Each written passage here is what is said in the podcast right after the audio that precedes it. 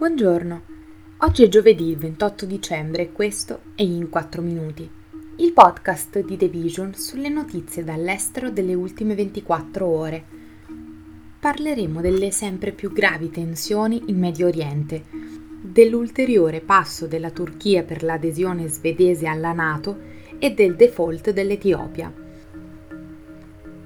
Un attacco aereo israeliano poco fuori dalla capitale siriana Damasco ha ucciso un alto consigliere del corpo delle guardie rivoluzionarie iraniane, Sayen Razi Musavi, uno dei principali comandanti in Siria.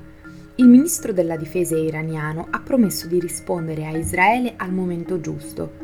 Inoltre, le forze statunitensi hanno lanciato attacchi aerei di rappresaglia contro le milizie sostenute dall'Iran in Iraq, dopo un attacco con un drone che ha ferito tre loro membri, l'ultima risposta a decine di assalti aerei contro il personale statunitense in Medio Oriente che il Dipartimento della Difesa americano non è riuscito a contenere.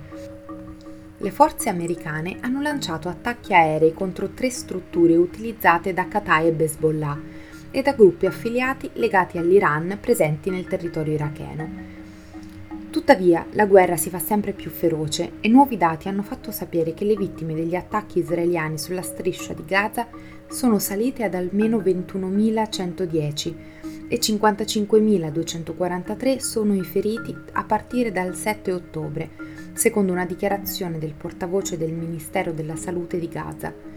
195 persone sono state uccise nelle ultime 24 ore e 325 ferite la Commissione per gli affari esteri del Parlamento turco ha approvato la richiesta di adesione della Svezia alla Nato, portando il paese nordico a un passo dall'ingresso nell'alleanza militare. Si tratta di un ulteriore passo verso l'adesione, ma non quello finale. La misura deve ancora essere approvata dall'intero Parlamento, ma non è stata fissata una data per il voto.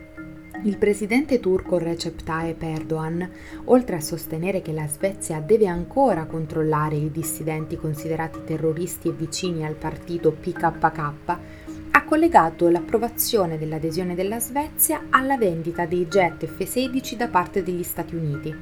In particolare, la Turchia vuole un pacchetto di 20 miliardi di dollari di caccia di produzione americana e il kit di aggiornamento per quelli già in suo possesso.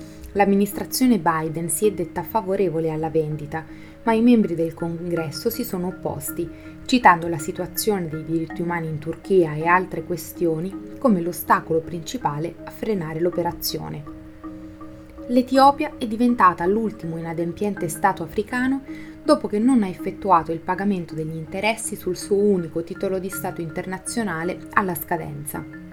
Di fatto è andata formalmente in default, cioè non è stata più in grado di ripagare i propri debiti. La nazione del Corno d'Africa doveva pagare una cedola di 33 milioni di dollari, ma all'inizio del mese il paese aveva già fatto sapere di voler andare in default dopo la crisi economica innescata dalla pandemia e dalla guerra civile, durata due anni e terminata a novembre del 2022. L'Etiopia, che è il secondo paese più popoloso dell'Africa, è il terzo ad andare in default negli ultimi tre anni, dopo Zambia e Ghana.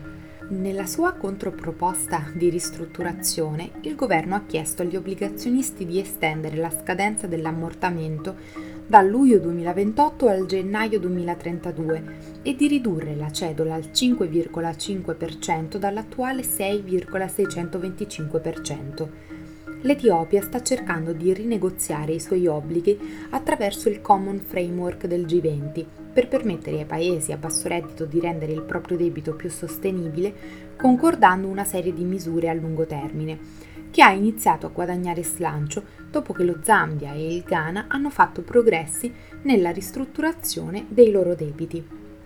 Questo è tutto da The Vision, a domani.